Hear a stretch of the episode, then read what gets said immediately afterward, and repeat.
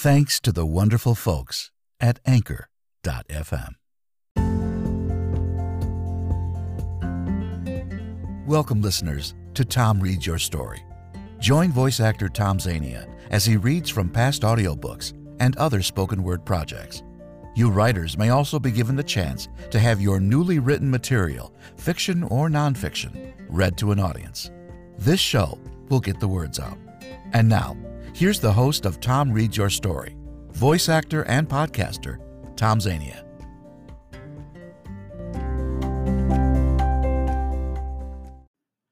And thank you, as always, Mr. Announcer, for that wonderful, wonderful introduction. And as always, uh, welcome to you, voice actors, writers of all kinds, and audiobook listeners. We are celebrating the spoken word. And this is Tom Reads Your Story. Thanks for stopping by. I'm glad you're here.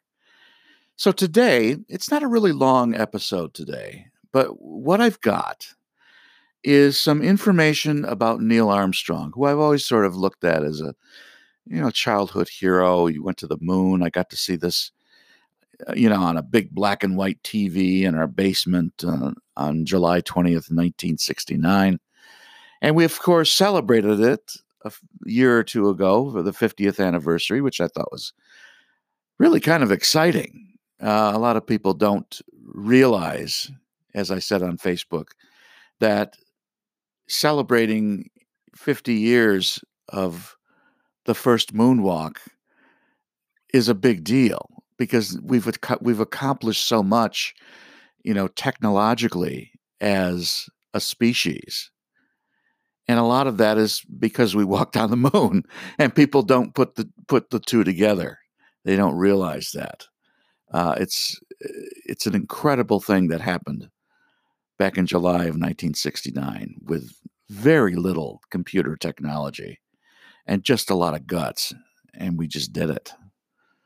Yeah, and nowadays, I don't know, it doesn't happen that way. But anyway, today I'm going to do a little reading from Wikipedia about Neil Armstrong and also uh, read a uh, an article uh, about quotes that Armstrong had made and explaining each one because the a lot of them kind of went unexplained uh, as history wore on, and uh, this article explains it very well. So I'll be right back after this. Which came first, Kraft real mayonnaise or the egg? The egg, of course, because Kraft couldn't make real mayonnaise without it. Whole eggs and extra egg yolks well beaten for smoothness, lightness, and flavor. That's real mayonnaise, the way Kraft makes it. You've got to break some eggs to make a real mayonnaise. And at Kraft, we do.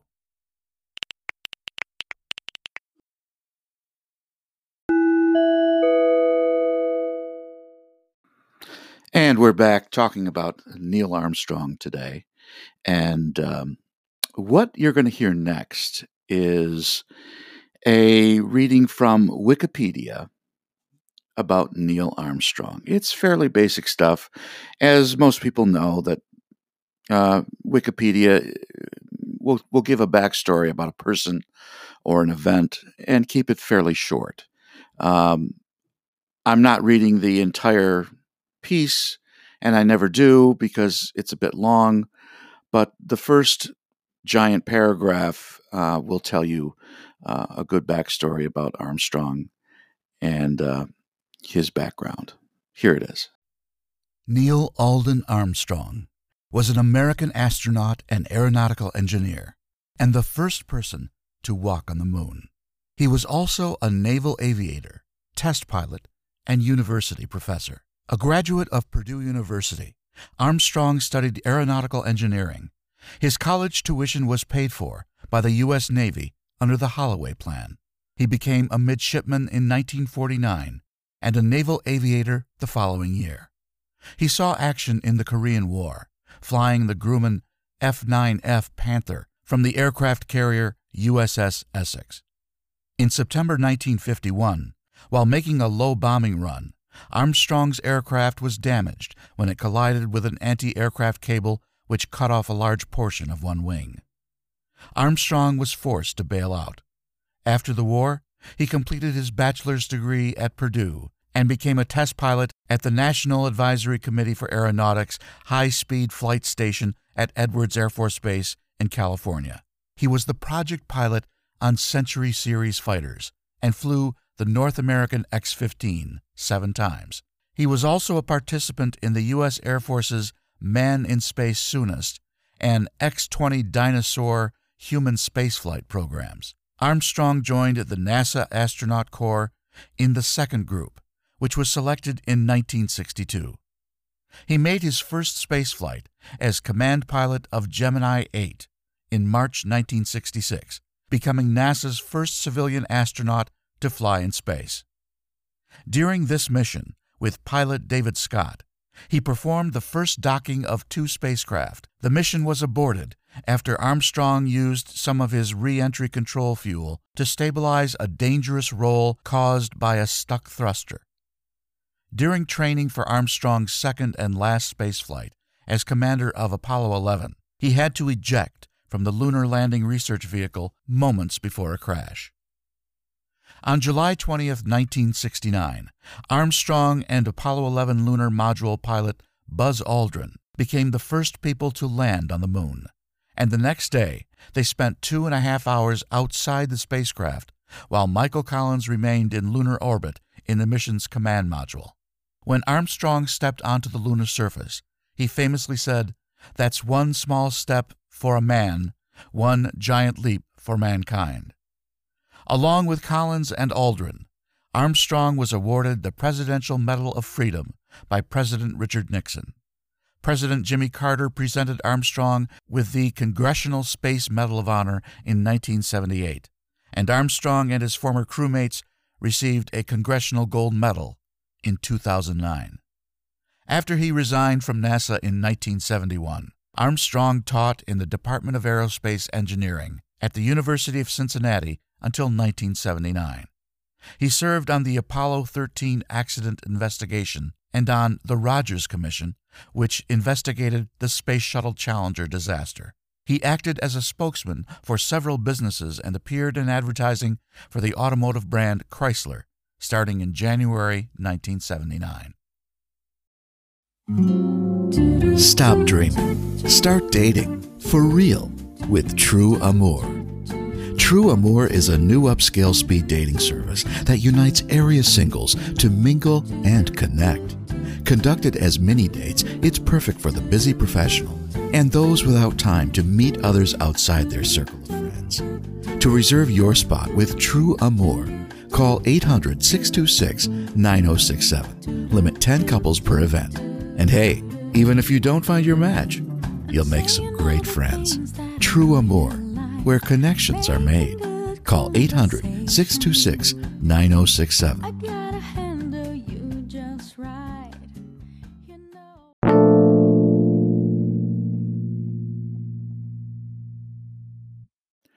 And next off, we have an article about quotes. And this is from Thought Company, an online magazine, and John Milius is the writer. Goes into some explanations about certain things that Armstrong had said that can be explained a lot better. After that, there will be a short pause, and then you're going to hear a poem that um, Armstrong wrote. Apparently, he did do some writing, uh, poetry, uh, to be exact. And uh, the name of the poem is called My Vacation. So, first of all, let's listen to quotes. Neil Armstrong quotes Thoughts from the First Man to Step on the Moon by John P. Milius, Ph.D. Astronaut Neil Armstrong is widely regarded as an American hero. His bravery and skill earned him the honor of being the first human to set foot on the moon in 1969. For the remainder of his life, he was sought after for his views on the human condition, technology, space exploration, and more. Armstrong was never interested in being too much in the public eye after he made history with NASA, although he was a spokesman for several American companies. He also served on corporate boards and worked on the commission that investigated the 1986 Space Shuttle Challenger disaster, among other things. Today, his words still resonate years after his death. That's one small step for man, one giant leap for mankind.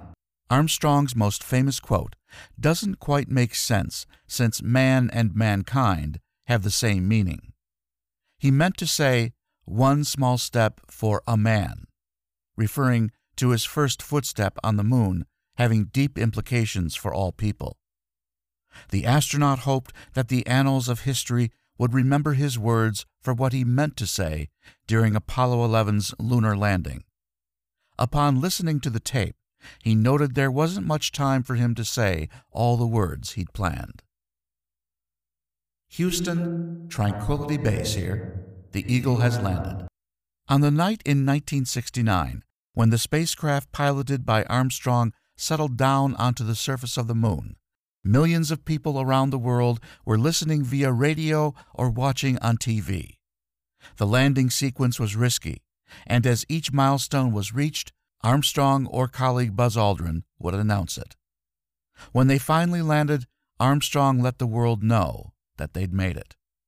The simple statement was a huge relief to the people at Mission Control, who knew he had only a few seconds of fuel left to complete the landing. Luckily, the landing area was relatively safe, and as soon as he saw a smooth patch of lunar ground, he landed his craft. I believe that every human has a finite number of heartbeats. The full quote is I believe that every human has a finite number of heartbeats, and I don't intend to waste any of mine. Some report that the phrase ended with running around doing exercises, though it's unclear whether he actually said that. Armstrong was known to be very straightforward in his commentary. We came in peace for all mankind. In an expression of humanity's higher moral hope, Armstrong stated here, men from the planet Earth first set foot upon the moon, July 1969 AD. We came in peace for all mankind.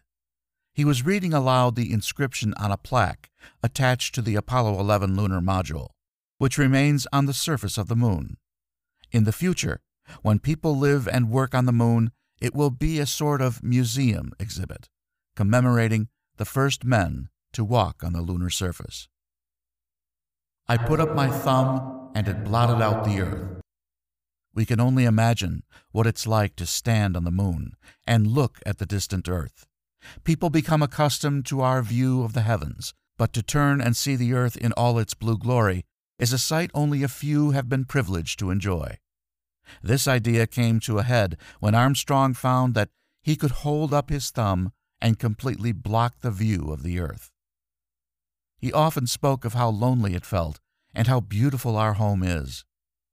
In the future, it's likely that people from around the globe will be able to live and work on the moon, sending back their own images and thoughts about what it's like to see our home planet from the dusty lunar surface. We're going to the moon because it's in the nature of the human being. I think we're going to the moon because it's in the nature of the human being to face challenges, we're required to do these things just as salmon swim upstream. Armstrong was a strong believer in the exploration of space, and his mission experience was a tribute to his hard work and faith that the space program was something America was destined to pursue. When he made this statement, he was affirming that going to space was just another step for humanity. I was elated, ecstatic, and extremely surprised that we were successful. The complexity of traveling to the moon is immense, even by today's standards. Modern spacecraft with newer safety standards and generations of expertise behind them will soon be heading back to the moon.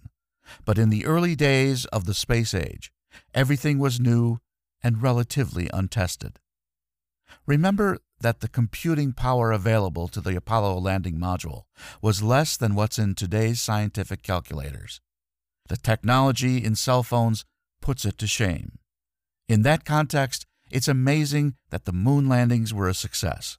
Armstrong had at his disposal the best technology of the time, which to our eyes looks rather old fashioned, but it was enough to get him to the moon and back, a fact he never forgot. It's a brilliant surface in that sunlight. Part of Apollo astronauts' training was to learn about the geology of the lunar surface and be able to communicate it back to Earth as they were exploring it. In that context, Armstrong was giving a good science report from the field. It's a brilliant surface in that sunlight. The horizon seems quite close to you because the curvature is so much more pronounced than here on Earth.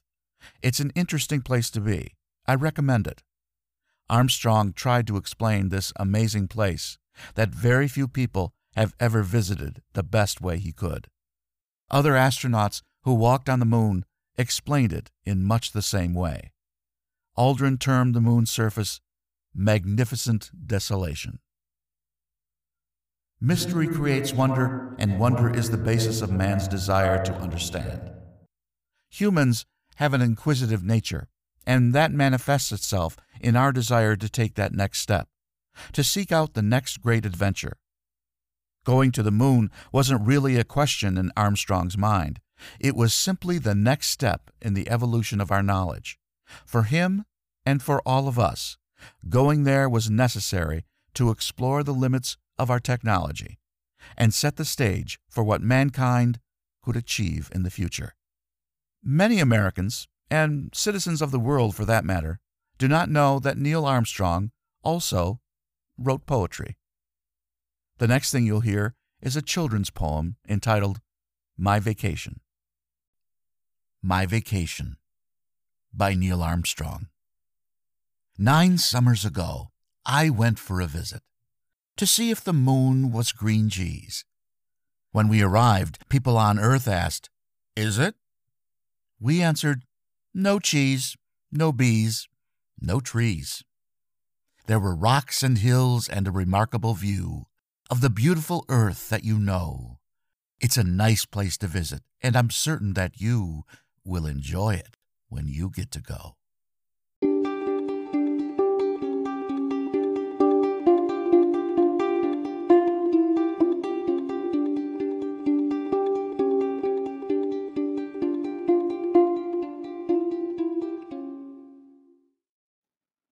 And some nice little poetry there at the end. Not bad for an astronaut, really. it was pretty good.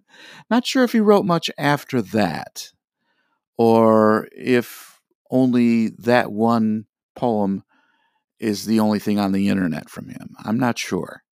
I'll do some more digging and, and hopefully I'll find something else. I'll let you know. And that should do it for this episode. If you enjoyed hearing from the books I read today, make sure to visit audible.com for more books and short stories that I, as well as many other voice actors, have narrated. Be sure to email me at tomreadsyourstory at yahoo.com to send in your written material for me to perform, or if you have specific questions about getting into the voiceover biz. As always, thanks to Anchor.fm for this wonderful chance at having a continuing podcast. I very much appreciate it. Hope you decide to come back soon. Have a great rest of your day and take care.